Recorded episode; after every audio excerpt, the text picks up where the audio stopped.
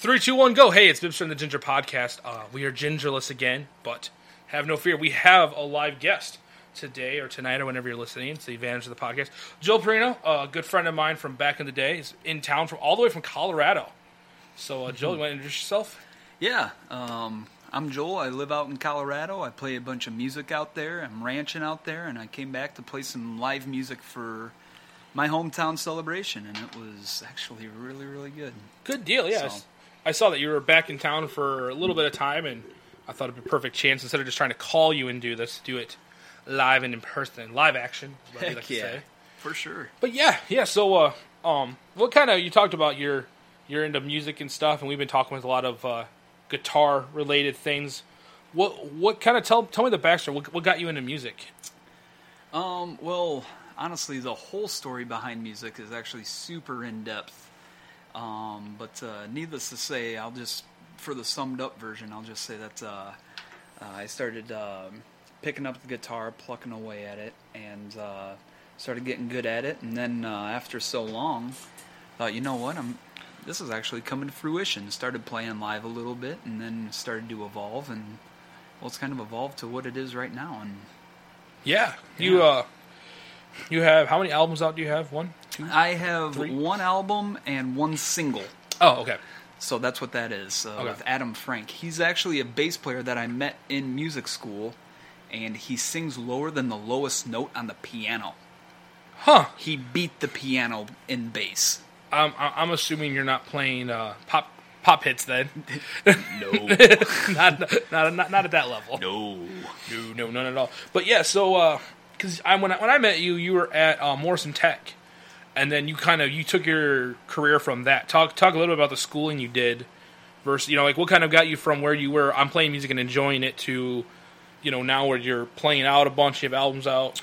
Well, being at Morrison Tech, it pretty much gave me the mechanical engineering degree and being able to understand how everything works and how to assemble stuff and what makes up what. Uh, now, even, I guess, being out at the ranch, they're putting me in charge of uh, a lot of the mechanical stuff, and I'm trying to fix as many things as I possibly can. Mhm. And uh, in the meantime, I'm trying to play live music as much as possible, and that's when uh, Brent Jameson from over in Walnut he shot me a text on Facebook and ended up saying, "Hey, you want to play at our fall festival live music?" And I thought, absolutely. So word's just kind of getting around via my YouTube channel or Facebook, and it's actually really really cool how small the world is and how easy it is for people that you don't even know to be able to find you. Yeah. Oh yeah. I mean, it's crazy when it's like or people that you've like you said like someone from your hometown that was like found you through Facebook, not like found you through like oh you grew up here, and it wasn't like it's not like Walnut is a giant town. It's a what is a town of like how many people did you say? Thirteen hundred. Thirteen hundred. Yeah. So I mean, it's not like it's you know. Think. It's, well, twelve ninety nine now because you're you're not you're not there Yeah, yeah, currently, technically. But so you uh, so you went to Morrison, then you went up, and then you went up to what Platteville to do your I went to Platteville for music business, and then they discontinued music business when I was Oh. two semesters from graduating. so music business went out of business. L- Quite literally. If I had my drum set go, we go. But well, so what? So what? what I mean, what, what happened there? I mean, two semesters away. okay, so apparently there weren't enough people in the music business department, like just music business as a major. Yeah. So what they decided to do is they said, you know what, we're not going to have music business anymore. And I went into my advisor, and he's the one that's telling me this. And he said, uh, yeah, we're going to be discontinuing music business, and one of the things that you're going to have to take probably is uh, a bunch of intro to music classes, like a bunch of teaching classes, Ah, including intro to guitar. And and at that point, I was gonna say, I knew years before how good you played. So- yeah, I didn't. Needless to say, I did not exactly need that, and uh, I thought I did the math, and I found out that it was going to be ten thousand eight hundred dollars in rent alone. That doesn't count tuition. That doesn't count food. That doesn't count gas. Mhm. That, yeah. So I thought, you know what? It's a waste of time and a waste of money, and I do not have much of either. Mhm, So I decided to leave Platteville. Um, you could say I dropped out, but get a load of this: is that uh, the advisor, he ended up, he was tenured, and as far as I know, he actually got canned. That's not good of a because tenure. yeah, I was gonna yeah, say. and he ended up uh, getting fired because he uh, he wasn't the only person who was advising other students aside from me, and some of the other students that he was advising, they got in the same pickle as me, and apparently you can't just leave people high and dry like that. No, I mean that's kind of crazy. It's like, oh, hey, you're two semesters away. We don't have any other program you could fit into. It's not like we Sorry, could say like.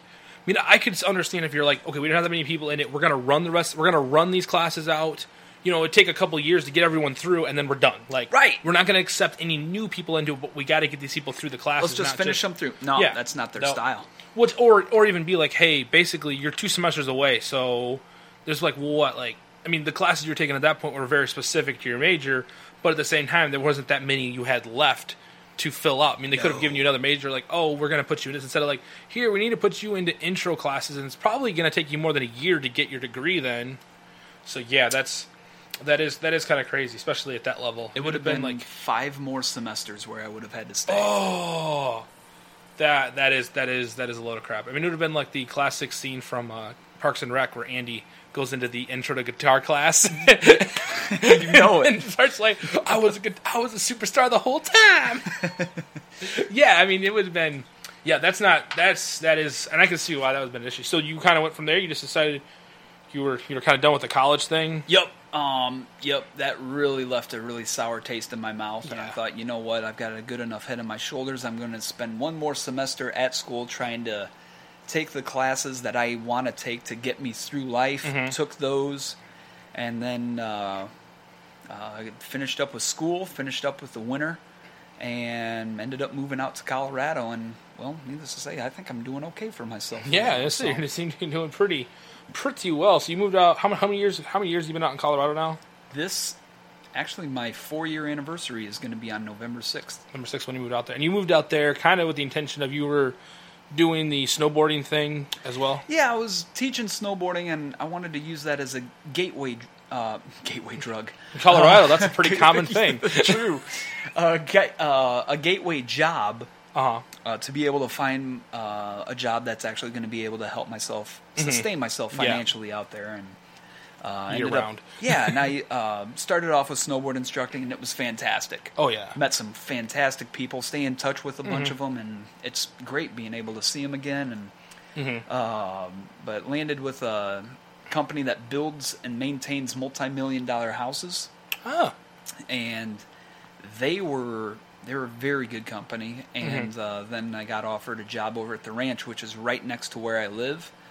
And I thought, you know what, this is too good of an opportunity to pass up. I'm Mm-hmm. going to take it because I grew up on a farm. I figure, you know what, this is pretty much as closest to home as what I'm going to have when I'm a thousand miles from home. Mm-hmm. Yeah, exactly. Same, So- the same kind of thought and the same kind of lifestyle, eh, but just a thousand miles away in a much prettier area. You sent, you sent me some pictures the other day. Oh, we were yeah. talking about before you came to town, and I'm at the shop like pressure washing off the floor, and you sent me this picture of like getting pulled, sitting on a John Deere tractor, getting pulled behind a uh, like a Ranger, and there's like mountains in the distance. I'm like, well, that's that's a little ridiculous. Like, I'm looking behind, and like I'm like, hmm, I. I somewhere made I, I I made the wrong choice somewhere in life. No, it's a really clean concrete floor that you were sweeping. It though, was. So I'll give it you was clean now. Mm-hmm. It's clean now. Yes, but yeah, I mean, so that's that's really cool that you kind of been on the land. You're kind of a quote unquote like real job, you know. And I'm not saying the snowboard instructor wasn't, but it's a full. you can't snowboard instructor in the middle of the summer. It's a little rocky. completely seasonal. Why they call them that?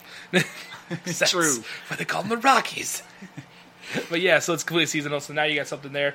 And uh, talk, let's talk a little bit about your music now. So you know, you did the whole college thing, kind of, you know, focusing on music. And I know from then you've basically been focusing where, kind of, what what kind of got you to where you're at now with now you're writing albums. I know you're working on a bluegrass album right now. Yes. Okay. So, um, uh, me, I prefer instrumental music over words, uh, songs with words. Mm-hmm. Uh, you could even say, if you want to go far out, that uh, music is sometimes beyond words, Mm-hmm. and the instruments do the speaking for themselves. So, I got my metal angst out in my first CD. Yes. Yeah. Um, Zero one got- zero zero one. Got, exactly. and uh, got that out, and uh, it actually got a whole lot more better. Um, I I- I- it, it ended up like uh, like I was I was shipping them out to a bunch of people that I didn't even know. Mm-hmm. Um, some people in Oklahoma, Rhode Island, Florida were all requesting them, and I don't even know who these people are. Yeah. Sending me saying, "Hey, how do I buy your album?" And I said, "Yeah." Um, uh, send me a check and I'll ship it your way. And I did, looking back on it, it's kind of janky. You're just totally trusting me with your money. But it was just seven bucks. If you're out seven bucks, I mean, Yeah, it's worth it. yeah. So That's funny.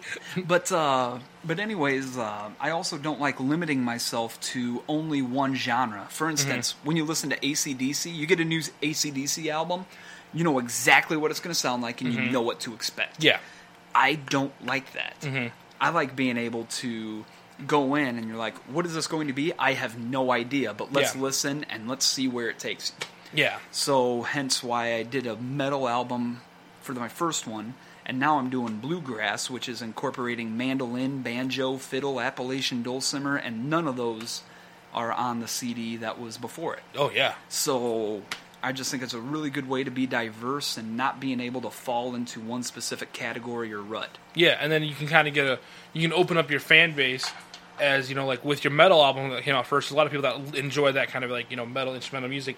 When your next album comes out, they're already going to be interested because it's you, and they you know they kind of like you as a musician. So when it's all of a sudden like, oh, they've never heard bluegrass, and it's going to open a door Yeah. into a total different genre that people might not. And then the people that get on board when you're doing the bluegrass album, they go, well, what else has he done? And they find your first album, and they're not knowing what it is, and they're realizing that hey, this is heavy music without having to worry about like it sounding like someone's like either like had too much like Taco Bell and are in like are in pain for the lyrics, or just in the words of some people, out trying to out evil each other. So, so I think it's you know kind of a cool way that you're going to bridge gaps, and that's a bluegrass to metal. It's a very big gap to jump. It's not like you're going, oh, I was doing country, now I'm doing bluegrass. I'm like, oh, that was a real that was a real wide stream to jump across. Like, Right. It's like this. It's like the proverbial creek in uh, Men in Tights. I'm on the east side. I'm on the west side. You're right there. You're. It doesn't matter, man. I mean, it, it, the only- the only bigger gap to bluegrass would be like bro country because that's terrible to then to then bluegrass. Ooh, yeah. Shots fired. Shots fired across the Florida Georgia line. if you learned anything from my podcast, you know what I hate. Top thing, bro country. Second thing, Kevin Costner. but yeah, so that's cool that it's been you've been able to kind of bridge. How how so? How's that album coming along? It is actually the recording process is really really good. It's turning out much better than what I anticipated. Mm-hmm. Um, but I tell you what, even whenever it comes to the technicalities of country music and bluegrass, man, it's much more technical than metal. Oh yeah, Metal, you can just turn up the gain. It sounds distorted. You're able to get away with either a wrong note or uh, even like tapping when you got gain and tapping or compression and tapping.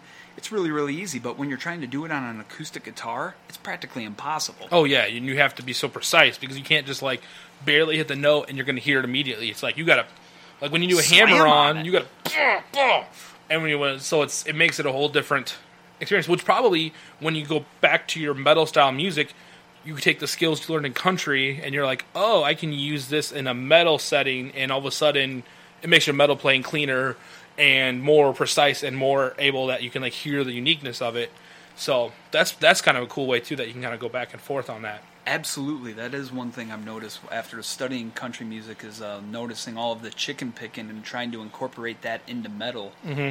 As opposed to alternate picking or uh, hybrid picking or uh, tapping or anything. Instead, uh, actually using chicken picking, and it's actually become very, very efficient. Yeah, that's that's awesome. So you're working on that. You're, you're in the middle of recording that. Now, do you record that all yourself, or do you are you going into a studio? You have a producer or anything like that, or is it So all? I'm recording it all right now because when it comes to my music, I'm a perfectionist. Everything has to be perfect. And if I spent studio time and spent money on studio time, that I, that producer would probably want to shoot me. Just because like that's good enough. No, I just didn't. I, that was the right notes, but I didn't feel it. And if Yeah. I don't feel it, then mm-hmm. it's not right. And then sometimes I feel it, but it's the wrong notes, and it's mm-hmm. got to be the right notes take 68. Hopefully, I'll get it this time.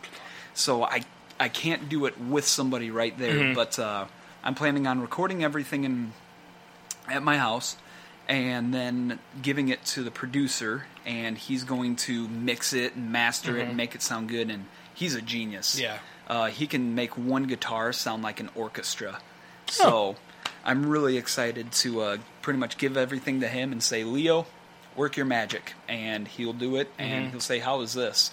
It's going to be fantastic, and he's doing.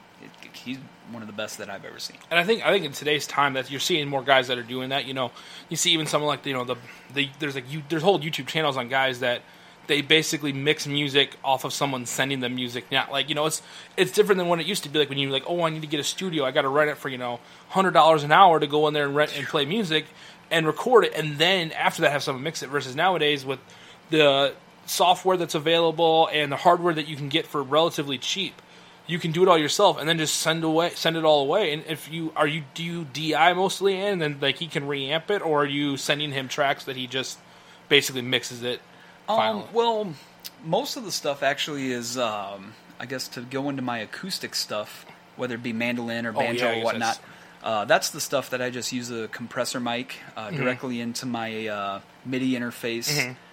And record that, and then just bounce it as a wave track, Yep. and then bounce it uh, to him. okay And then the, the more fancier stuff, I actually have to go in uh, when it comes to the electric stuff, like some of my Telecaster work and bass Mm-hmm. work and whatnot. That's when I actually use an amplifier, amp, uh, microphone it up, and then get the tone that I want, get the volume that I want, and then record it record it Mm-hmm. and whatnot. It's a little bit longer of a process because. Tell you what, with uh, with an acoustic instrument, practically just walk up to the mic, start strumming, good to go. yeah you're not having to be like oh i want to roll this off a little bit i want to you know Nope. not playing with the eqs this it is what it is just raw. Yeah. And honestly, even whenever I'm playing stuff back without any type of compression, no type of EQ, no delay, no reverb, no nothing, it actually sounds really good. Not Yeah. quite CD quality, but good enough where if somebody was playing it for you, you'd be like, yeah, I can dig this. Yeah, yeah. So, Yeah, that's awesome. I think that's uh, that's really cool that you're able to, like I said, nowadays people can do it at home, and there's a lot of people out there that are doing this at home. There's a lot of music that you don't realize is out there that is getting recorded on day to day to day basis that is not in a big studio. Not you know not like how it used to be 50 years ago.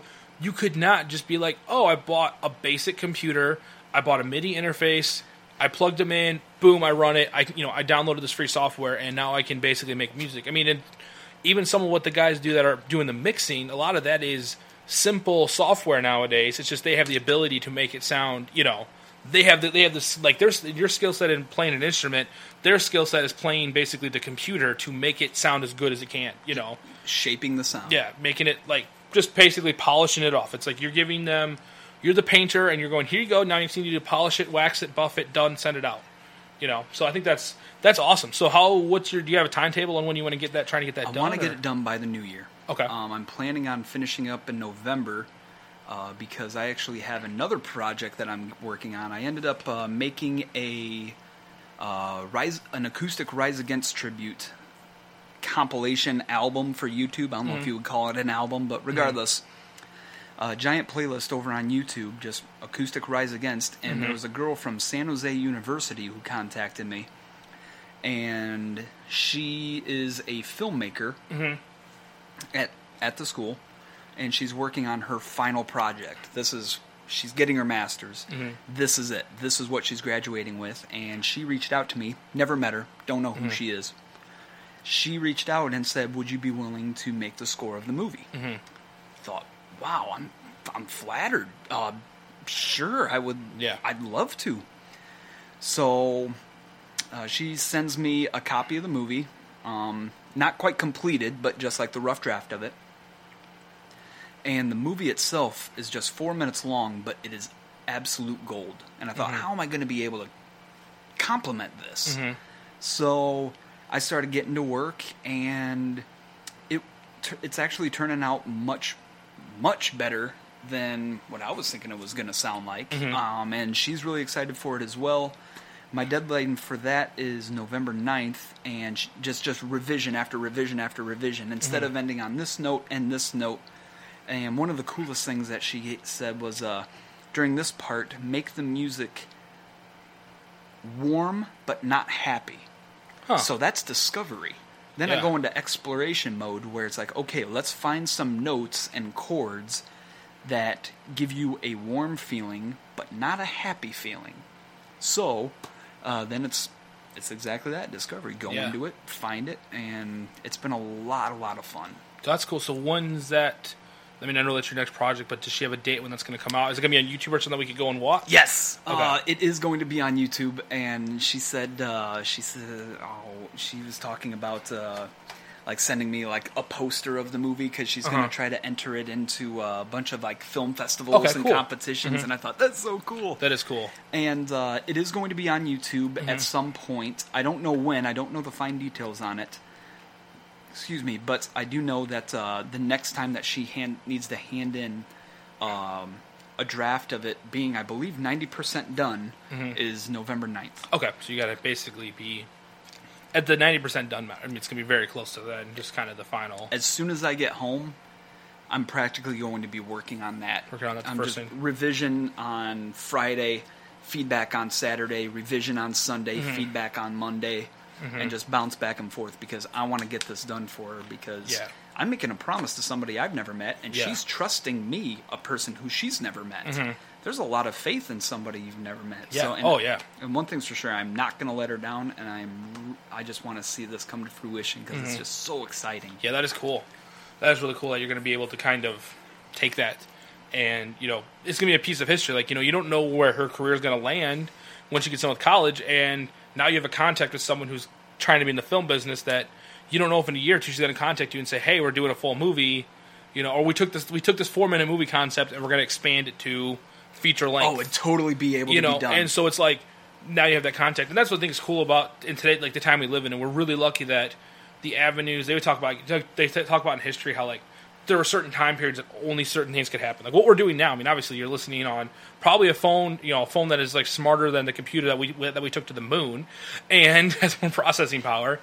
But like we're able to basically put this out. You can put stuff out on the internet, and then have people contact you from all over the world that before would never have heard your story. You know, if it had been 50 years ago, and you decided you want to try and make music, you'd had to either have gone to Nashville or L.A. because those were like the only two towns that were putting music out. or no Frank Sinatra. Yeah, or yeah, or know somebody that knows somebody, and just try and hustle until you could get your way up there. Um, I've been listening to this podcast, and I'll recommend it. I will say, if you listen to this podcast, I am not rating this. Our pod, you know, what the way to say our podcast is PG. This is not PG. It's called Cocaine and Rhinestones, and it's about um basically the country music in the 19th century, and it is great. It talks all these stories, but it's all these, you know, almost all the stories were, and I'm not like saying that we don't hustle nowadays, but it's like you know, hustle, hustle, hustle, hustle, hustle, hustle. Maybe get maybe get the big package, and you know, like maybe get like a signing deal, and then basically let let let your life fall apart, and then hustle, hustle, hustle. But it's just really, it's really good. If you're interested in old country music, I would recommend it. Again, I will not. Uh, the guy who puts it on, really great guy, but does let the f bomb fly quite a bit. Not as much as his other podcast called "Your Favorite Band Sucks." If you're, I just got, I just got into that one. I don't know if you've ever heard it, but um, oh, did that shut off? Oh, it did shut off. Oh, oh, oh, got it. It's got an auto shut off thing. Sorry, we're we're a little cobbled here. We have we have the uh, electric drum set powering the USB for Joel's headphones, and it just shut off, which is fine because we heard everything else. So he can hear the drum set in his ears, but we can't hear it I panicked. which is funny. But yeah, so um, that the other one is called Your Favorite Band Sucks, and uh, again, I will not recommend it for language, but it is hilarious because if you think you have a favorite band, well, their opening episode was on the Beatles. It was Beatles, Rolling Stones, and I forgot who was third, but it was basically like they just went out there knowing people were going to hate them. They just did Led Zeppelin. Oh boy. And all they just talked about was how every song is copied, because it is. Like Yeah. every, I mean, like they've like they've been called out on it, and they're like, "No, we we changed it." Like, no, no, no, you legitimately copied it. But anyway, that's a side now. But but we're, we're talking about how where nowadays with the internet, you know, you putting your music out there, what what you can basically do for free by putting it on YouTube. And I, I don't know if you'd ever do like sponsor posts or stuff like that, because I mean, you can boost posts by sponsoring stuff, but you can put it out there, and anyone in the world can search for it, find it, you know, and boom, you know, now you're making movie for a music or making music for a movie. Now that's one of the things that I've found about the music industry is that honestly it's just in such a weird place right now because you can practically download any if you search enough, uh, deep enough you can pretty much find any music that you want for free Yeah, or well streaming. or the way that sometimes I get my music for free is that I actually hook up my speakers into my microphone input and then record record that as a stereo track So I practically record what comes out of the speakers, which is music, into my microphone jack, and then export that as an MP3. Boom! I've got the song. But this is like the this is like the high tech version of recording stuff off the radio on a tape. Exactly. Exactly. it is It's like exactly the fanciest it. way to make your own mixtapes. In the world of Spotify, where you could literally make your own mixtape, you have figured out a way to backtrack it Straight up. So you can, you're like, I don't want to. Like, what do you mean Spotify is an option where I could download the music on my computer? This way is so much easier. Oh yeah, man, this is the way to be. Just all you need is an audio interface, a set of speakers, and a this chord here, that chord here. Done. Three hundred dollars later, you are set to go. Could have I could have paid for Spotify for like three years. No Or- way, man. No, it's not my style. It is. But uh, anyways, I guess the music industry is in such a weird spot because of that. Um, I was watching something a couple weeks ago where he was talking about you either pretty much busting your tail and giving up all of your life and dedicating everything to being on the road, uh, being able to be a successful musician. Um, you being a YouTuber musician Uh-huh. and coming out with new material every single week Mm-hmm. or you already being pre-established before this era right now Uh-huh. and being able to be a successful musician Yeah. already like uh, U2 uh, or um, I don't know like Any popular band. Yeah, but yeah. Which so you're because right now you're seeing it's kind of crazy if you look at record sales and you'll see like the number one album in a week will sell like forty thousand copies, and, and they like, consider that like platinum Yeah, like that's- one was pla- wasn't Yeah. platinum 1 million It was one million because, and it used to be you know, like in your opening weekend, you should sell like 100, 200. If you didn't sell hundred thousand albums in your first weekend, if you were a big act, that and now it's like, oh man, it's which is the problem is because of, and I say this as someone who spotted uh, stream or I stream Spotify, and this podcast actually goes on Spotify, but um. It's, it's a different market, you know. You have as a band or as a musician, you have to make your money now. Instead of being able to make your money off record sales, you have to make your money off touring. You have to make your money off of you know, and that's what that's the only way bands are making money nowadays is off of touring, which is kind of you know it's kind of backwards what it used to be. It used to be bands didn't weren't able to tour that much because you couldn't travel around as well as you can now, and so it was all off record sales. Like that's how you made your big money selling your records, getting hopefully get radio play. But nowadays, you know, it's not like as a musician you have to be like I have to make sure this song I have something that gets on the radio. You're like I just have to put it on face or put it on YouTube or even Facebook and hope it goes viral and hope enough people watch it that way, and then they will then connect and buy the rest of my CD. You know, so it's a different market where you don't have to try and go the radio route. You don't have to, you know, make radio quote unquote hits. I mean, there's plenty of YouTube musicians. I mean, there's tons of them that are making full time wages, good money, and all they've done is write stuff and put it on YouTube and make videos. like like one of my go-to guys is Jared Dines Oh yeah, not only is his music brilliant but man he is hilarious Oh yeah, I mean, and that's what I think the difference is. There's a lot of really good musicians, but the channels that seem to do really well, and especially in this media, is you're a really good musician and you're hilarious and you're creative, like Rob Scallon. Oh, his he's brilliant. Extreme. I mean, his guitar playing skills are insane.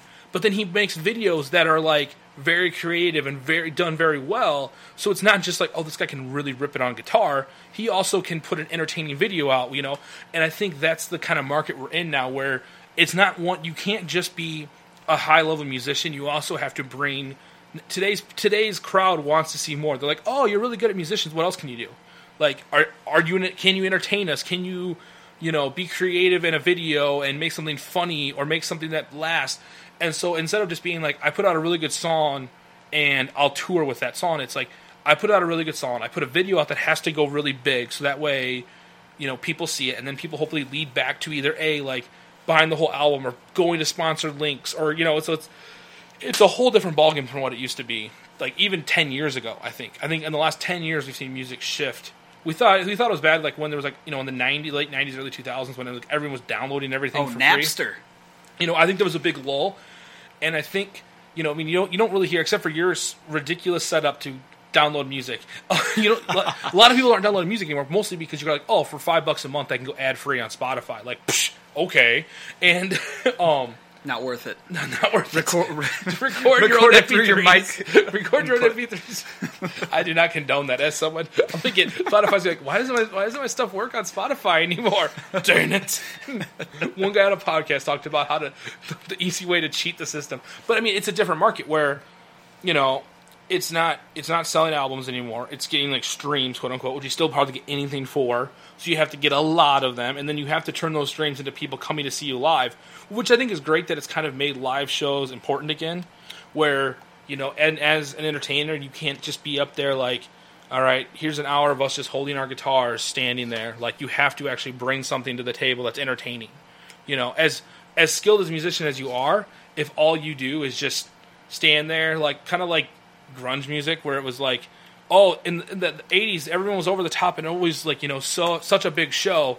Let's go grunge music where they all just stand there looking sad and like playing terrible guitar, and you're like, no, like that doesn't like that's not entertaining. Like, Well, even when it came to me playing um, uh, for Walnut Days, uh, the town festival uh, just two days ago, I didn't want to bring an acoustic guitar and sing because part of me feels that to do that, you have to have an amazing voice Mhm. because that's going to be like your primary. That's going to be your primary voice. Yeah.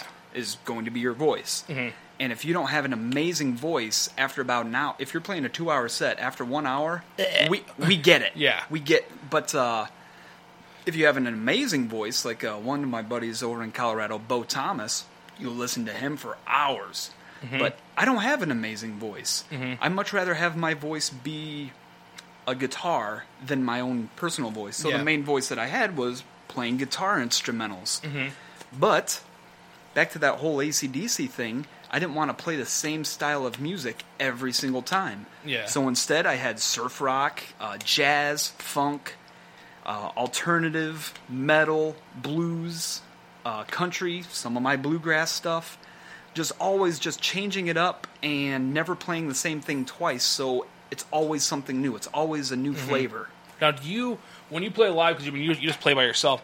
Are you building loops or anything, or are you just playing straight in? Good question. Um, so I load up, I record everything beforehand on my computer at home Okay. through backing tracks. I Okay, that's- program the drums, Mhm. play along with bass, playing along with guitar, adds add a little bit of piano, and then uh, I pretty much play. You can almost imagine karaoke, uh, Uh-huh. where my iPad plays all the All normal backing song, yep. and then I just play guitar on top of it. Okay, cool. I mean, except now there's a couple. There's a guy.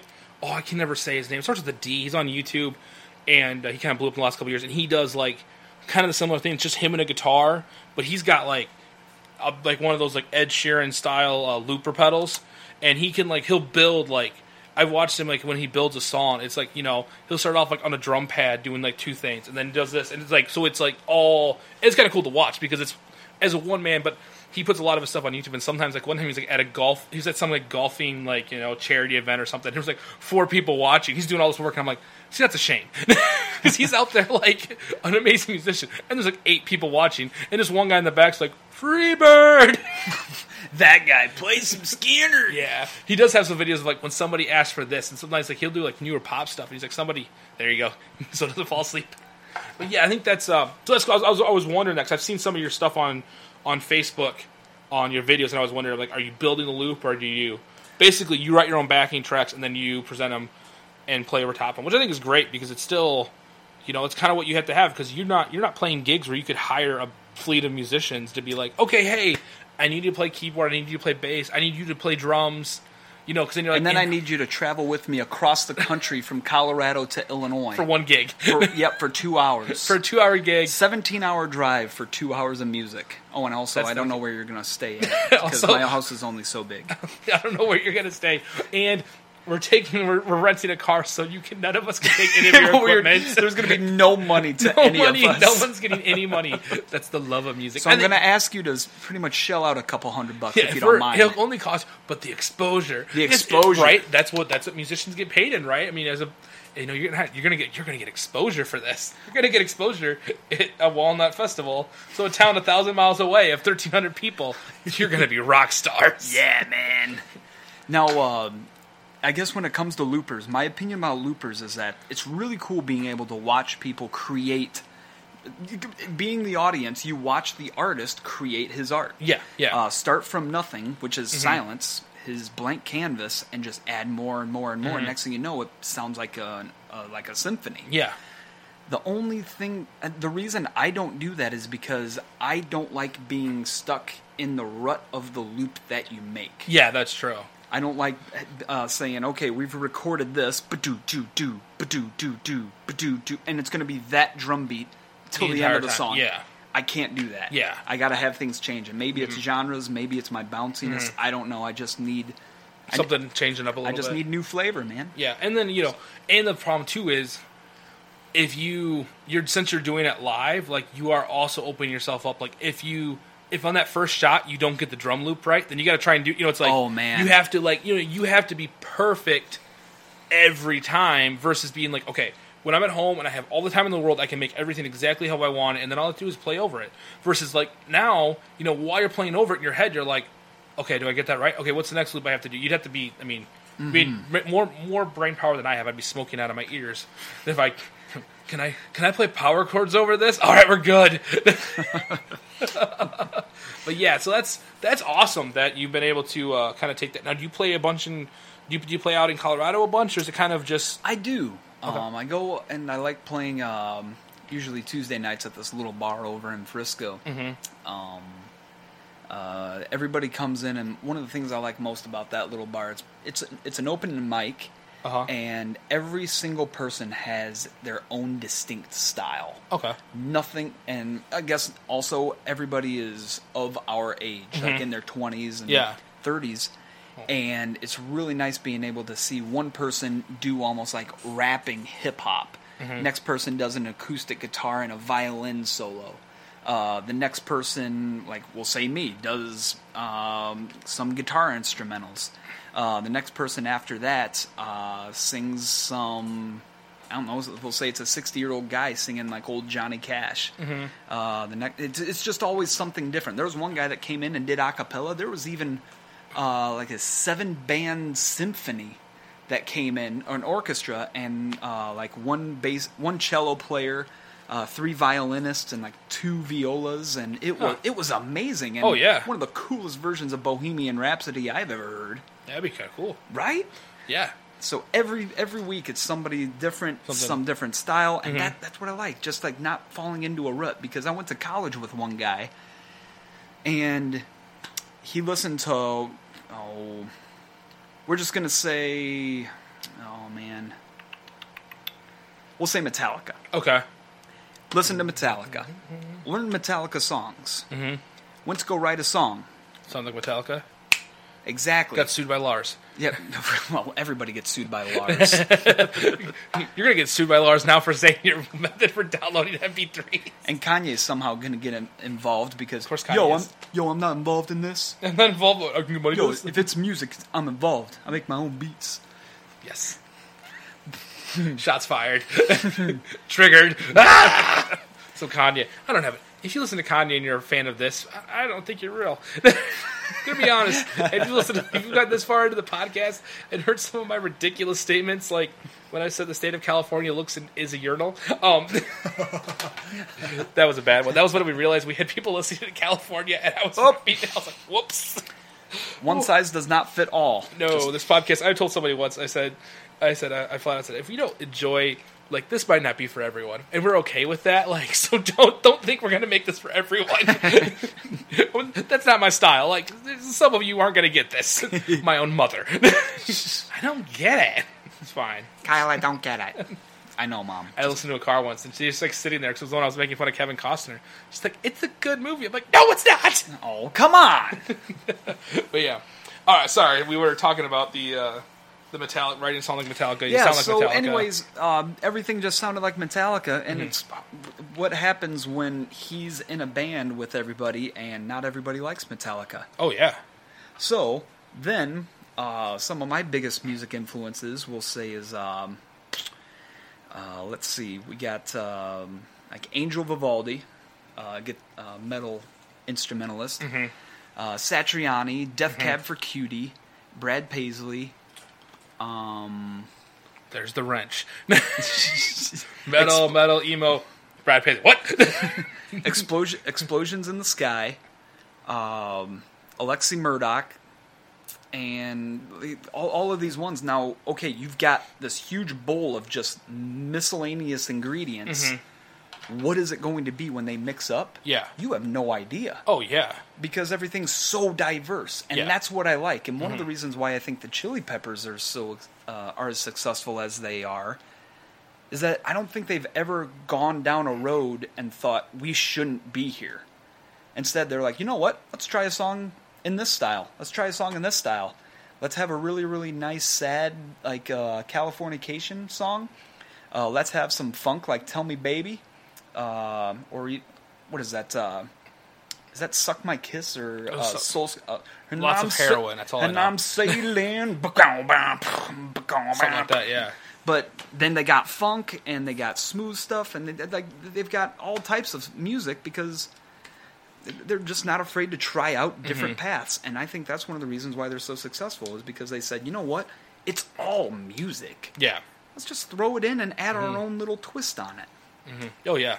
You're definitely not gonna like that. Your favorite band sucks podcast. Um, they may have done one on Red Hot Chili Peppers. Oh, they did? Oh, they of course they did. Oh come on! They And basically ev- the whole time was this is why you don't California. No, they said yeah. Well, that they go. This is why you don't do heroin, kids. Because they talked about uh, John's his solo album when he was on heroin. Then dude, when, it when was he so wasn't. strange. He goes. He goes. He goes. Listen to when he's not on heroin and when he's on heroin. Because he's uh, the, his second album he's not on heroin. And they said, and that's why you don't do heroin. dude, I tell you, it was the weird. It, I don't know what I was listening to. when I- they're like, how do they have so much energy and are on heroin? they were like, I don't get it. But yeah, I think I think that's really true because like bands that just find the niche, and they're like, this is all we are. We always sound like this. They get boring after a while because you're like, oh, I mean, we when you want it. when you want that flavor, you have it. But if you're a band that's like kind of changes it up and you know always throwing kind of a monkey in the wrench, people then realize like, oh, you know, they're they're more diverse than what I thought they were. They're not just this simple like, oh, they're a metal band or oh, they're a country band or oh, you know, and you see kind of like with like Brad Paisley where he's done, you know, he's country obviously, but a ton of his you can tell his influences are like classic rock with what he's playing and what he incorporates into his stage shows where it's like, oh, you know, it's not just somebody up there singing about his dead dog, his broken truck, and his wife that left him.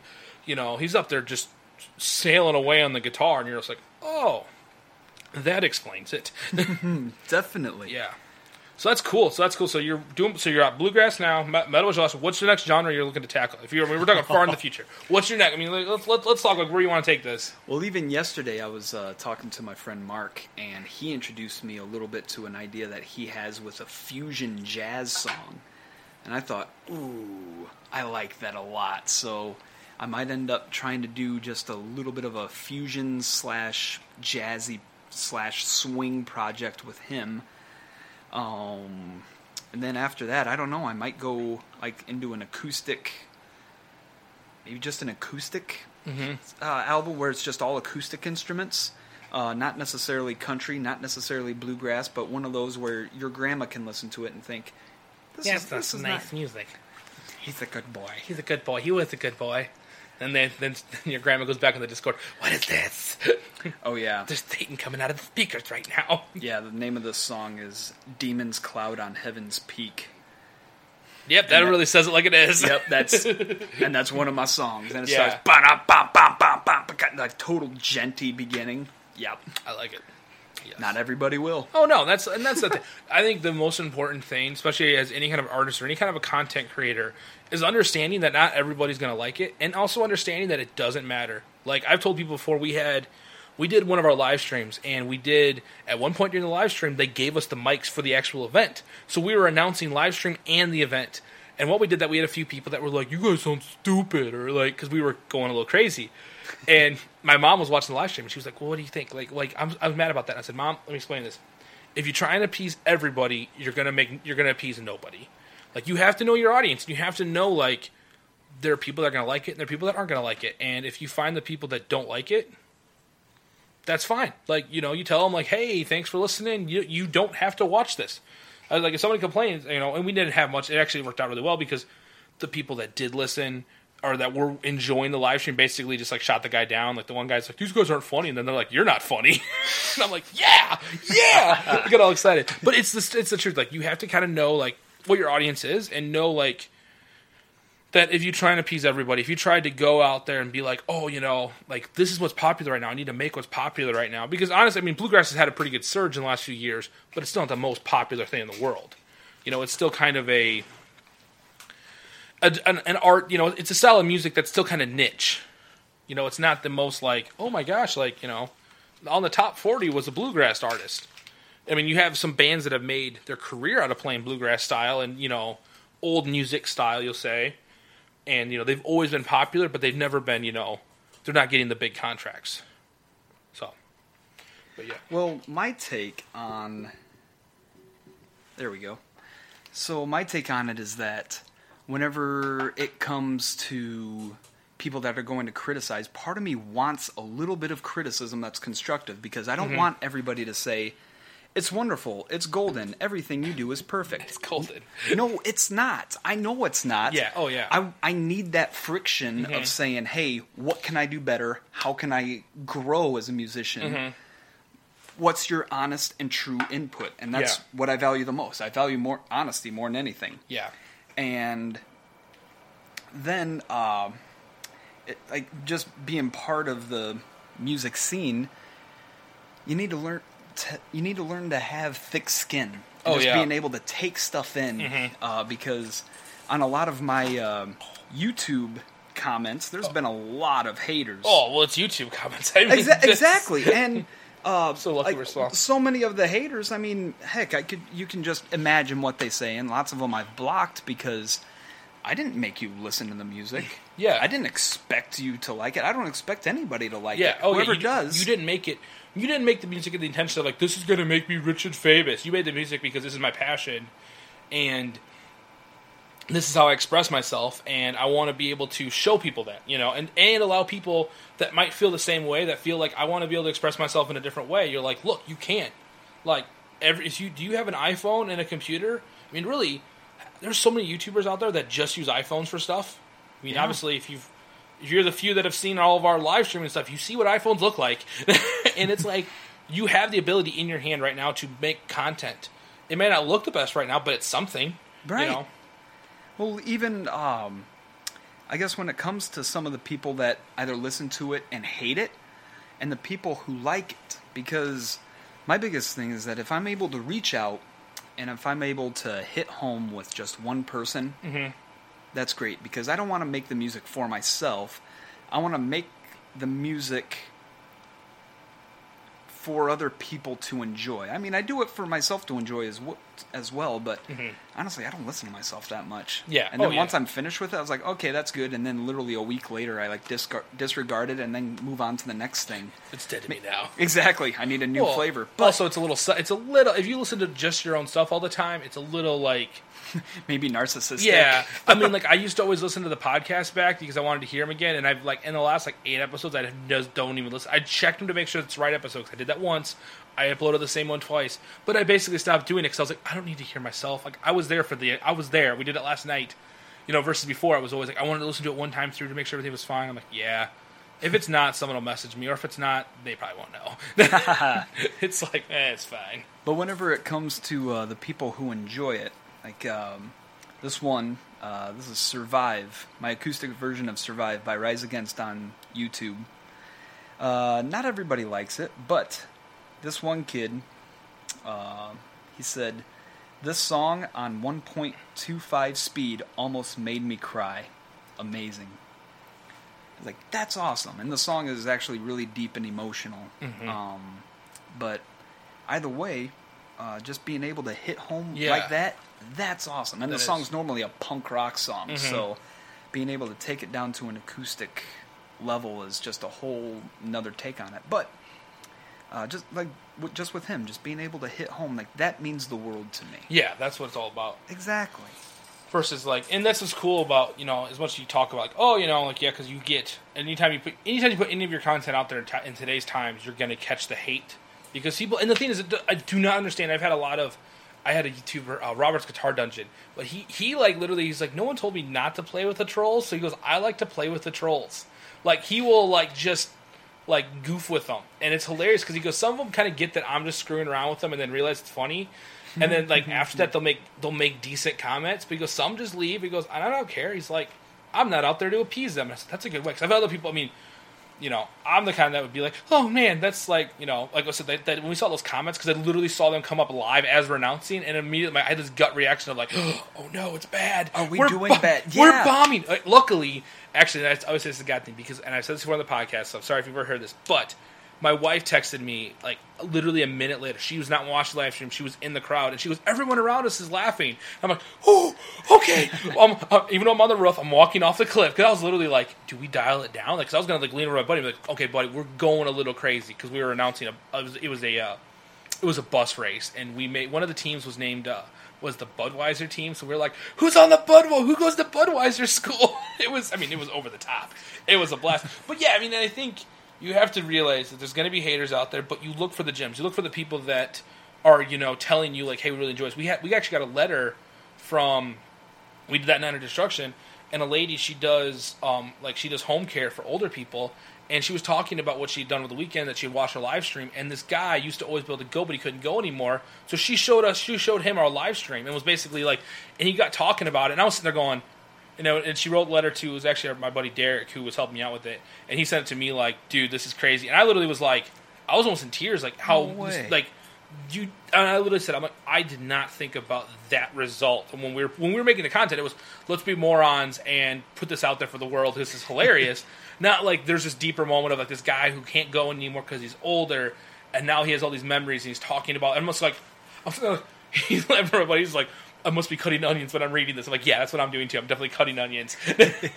but yeah, I think that's that's so cool that you can kind of bridge that gap with your music, and you've been able to. So where, um, you know, you're kind of talking about maybe something acoustic. Where do you see? Do you want at some point to be like, I am a full time musician, or do you like the I have a job? I mean, obviously, probably your dream is like where you could just like come home, you could wake up in the morning, make coffee, and then go play music all day. But where do you, where do you see yourself getting to that there at some point, or do you see yourself like kind of working and being a kind of a quote unquote like working musician? That's actually something that hit home uh, within the past couple days where I thought, you know what? Where I'm at right now as a musician is almost exactly where I want to be.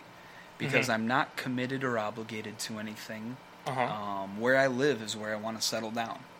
hmm And if I end up being on the road all the time, it's going to be nothing but airports, hotel rooms. Yep.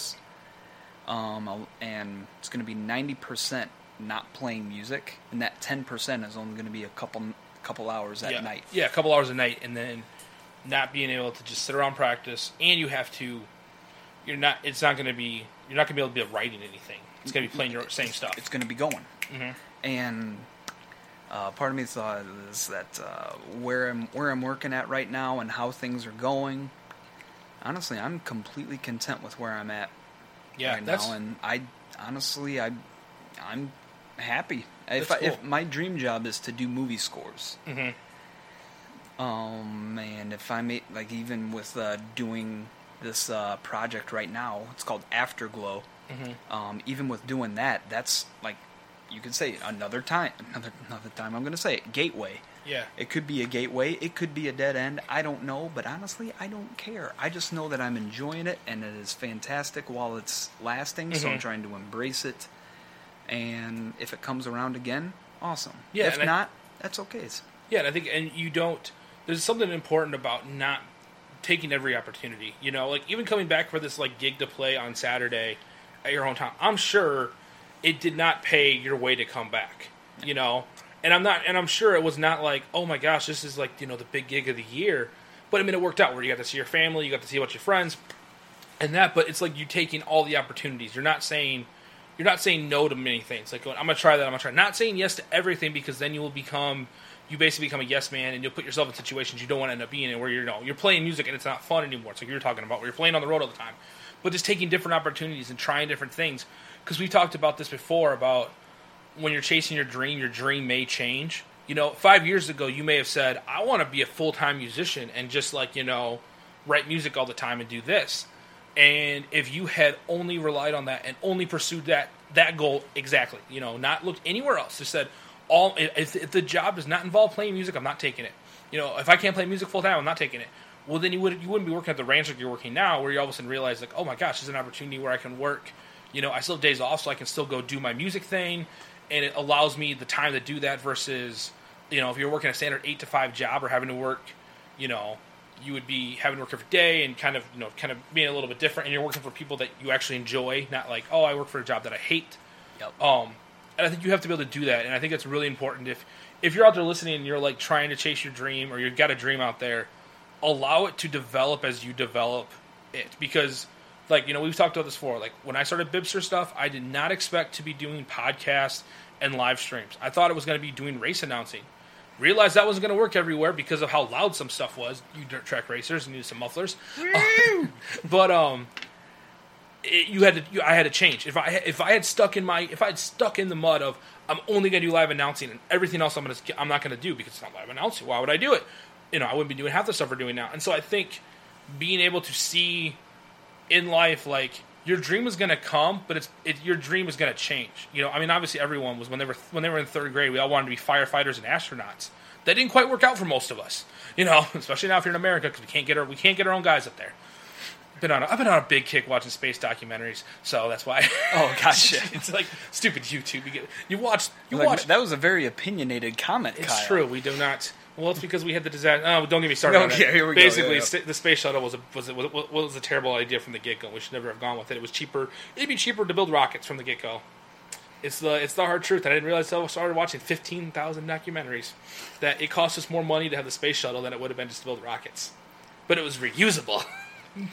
but um, Anyways, tangent about space. No, but yeah, so I think uh, I think you know hearing your story and how it's changed. You know, you were going to go to get a four year degree to do music for business, which as not you would not be. being where I'm at is Yeah. not in my plans at all. Yeah, and it was not. You were not like at that point. You were looking at probably what, like going to being a producer or going and like running a studio. on probably moving into Chicago Uh-huh. and uh, making my way into uh, probably working at a studio and uh, doing that maybe on the side of uh, mechanical engineering, Mm-hmm.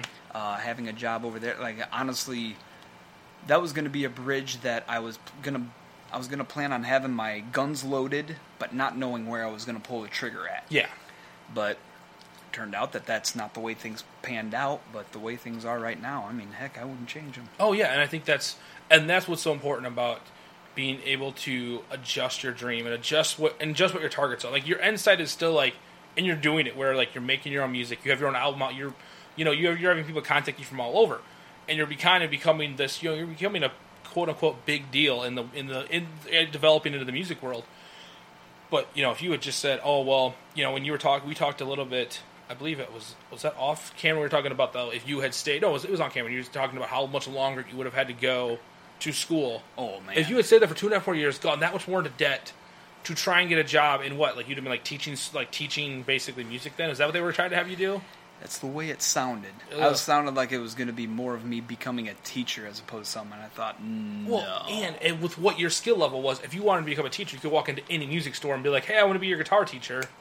I mean, that's not no, not the no, I'm not trying to pump the ego, but you were good enough that you could you could easily teach kids to play. So it was like, why am I going to go to school for this? I mean, unless they were like, "Oh, we're going to have you be a band instructor," and you being a band instructor in high school was not exact, not even close to what you'd want to be doing. No. So it's like, I think I think you made the right call there, and I think at the time, I'm sure people looked at you and questioned like, "You're stopping school? Like you have one? You basically had one semester left. Like why are you dropping out?" And you're like, "Well, because this is going to work out." And it's and I think a lot of that, and we haven't really talked about this podcast. I think it's a lot of it is you've been following God in the decisions. I know that decision was not one you just decided like to make on your own.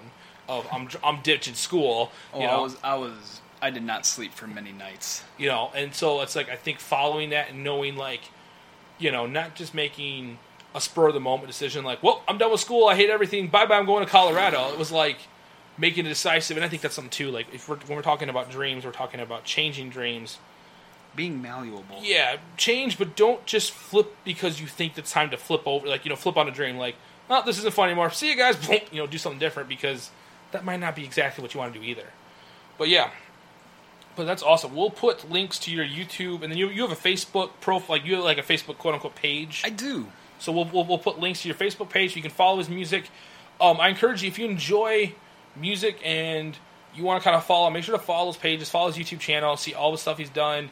it's amazing. Like I literally, I think it was a couple years ago. You put, I forgot what you put one song out. It was one of the ones where you had like the four screen deal, and I literally remember sharing, going, "Someday I'm gonna tell my kids, hey, I knew that guy," because like it's a you're an amazing musician. Like it is something that is definitely a gift that you've been given, and it's awesome to see you use it. Um, but we'll we'll drop links all over the place, so again you can check it out. Make sure to follow. So if you're listening, make sure to follow the links in the description because they're going to tell you where to go. And again, we'll be staying tuned for when that movie comes out and that bluegrass album. That's right up my alley, so I'm excited about that. All right. Some uh, some mandolin. Maybe maybe the next one will be like bluegrass music in metal. Thrash, Thrash, bluegrass. bluegrass. Have you ever? Have you ever? Well, see, you don't do the spot. I've I've stumbled upon that in Spotify before. I got It gets uh, weird. Native Howl. Native My Howl. roommate got me into Native Howl, and they're um, what do they call them? Thrash grass. Trash grass. I think and I tell you what, they are there's a- awesome. A YouTuber I found that was talking about that. It is there's some weird there's some weird stuff out there. It's awesome, but there's definitely some like who are you? What were you on when you came up Why? with this concept? Why? yeah. Like let's banjo this and metal it. You're like, what is this? yeah, this? man. but yeah, I'm gonna tune this banjo to drop F. Yeah. and it just sounds like Zero one zero zero one. oh, All djent gen- banjo. djenters are djenters are djenters all play in binary code. zero one zero zero one zero zero one. That's that's been the truth the whole time. They've been just writing computer code. No one realizes it. It's subliminal messaging through through guitar music. It just says stay in school and get a job as a computer guy. This isn't cool metal. Not at all. In the seventies, it was like you know subliminal message. It was like you know hail Satan, and now it's go to school, go to school, get an IT job, get an IT job. Like what? Doesn't even make sense. But yeah, uh, Joel, again, thanks for coming on. We'll be uh, we'll be in touch. Maybe we'll try and connect back with you when you get back to Colorado when your uh, bluegrass album comes out. That we'll come back and hang out and do some more. Have you on for a couple more episodes because again, it's always fun to pick your brain. I know you got a million stories up there, so we'll try and pull a few out. But before this one goes record length long, I'm sure you're at home going, "Oh my gosh!" So again, Joel, thanks for coming on. Uh, Thank you, man. we'll uh, ch- check again. Check out his stuff. And on that note, bye. Where's the, the thing to stop it up there? Uh,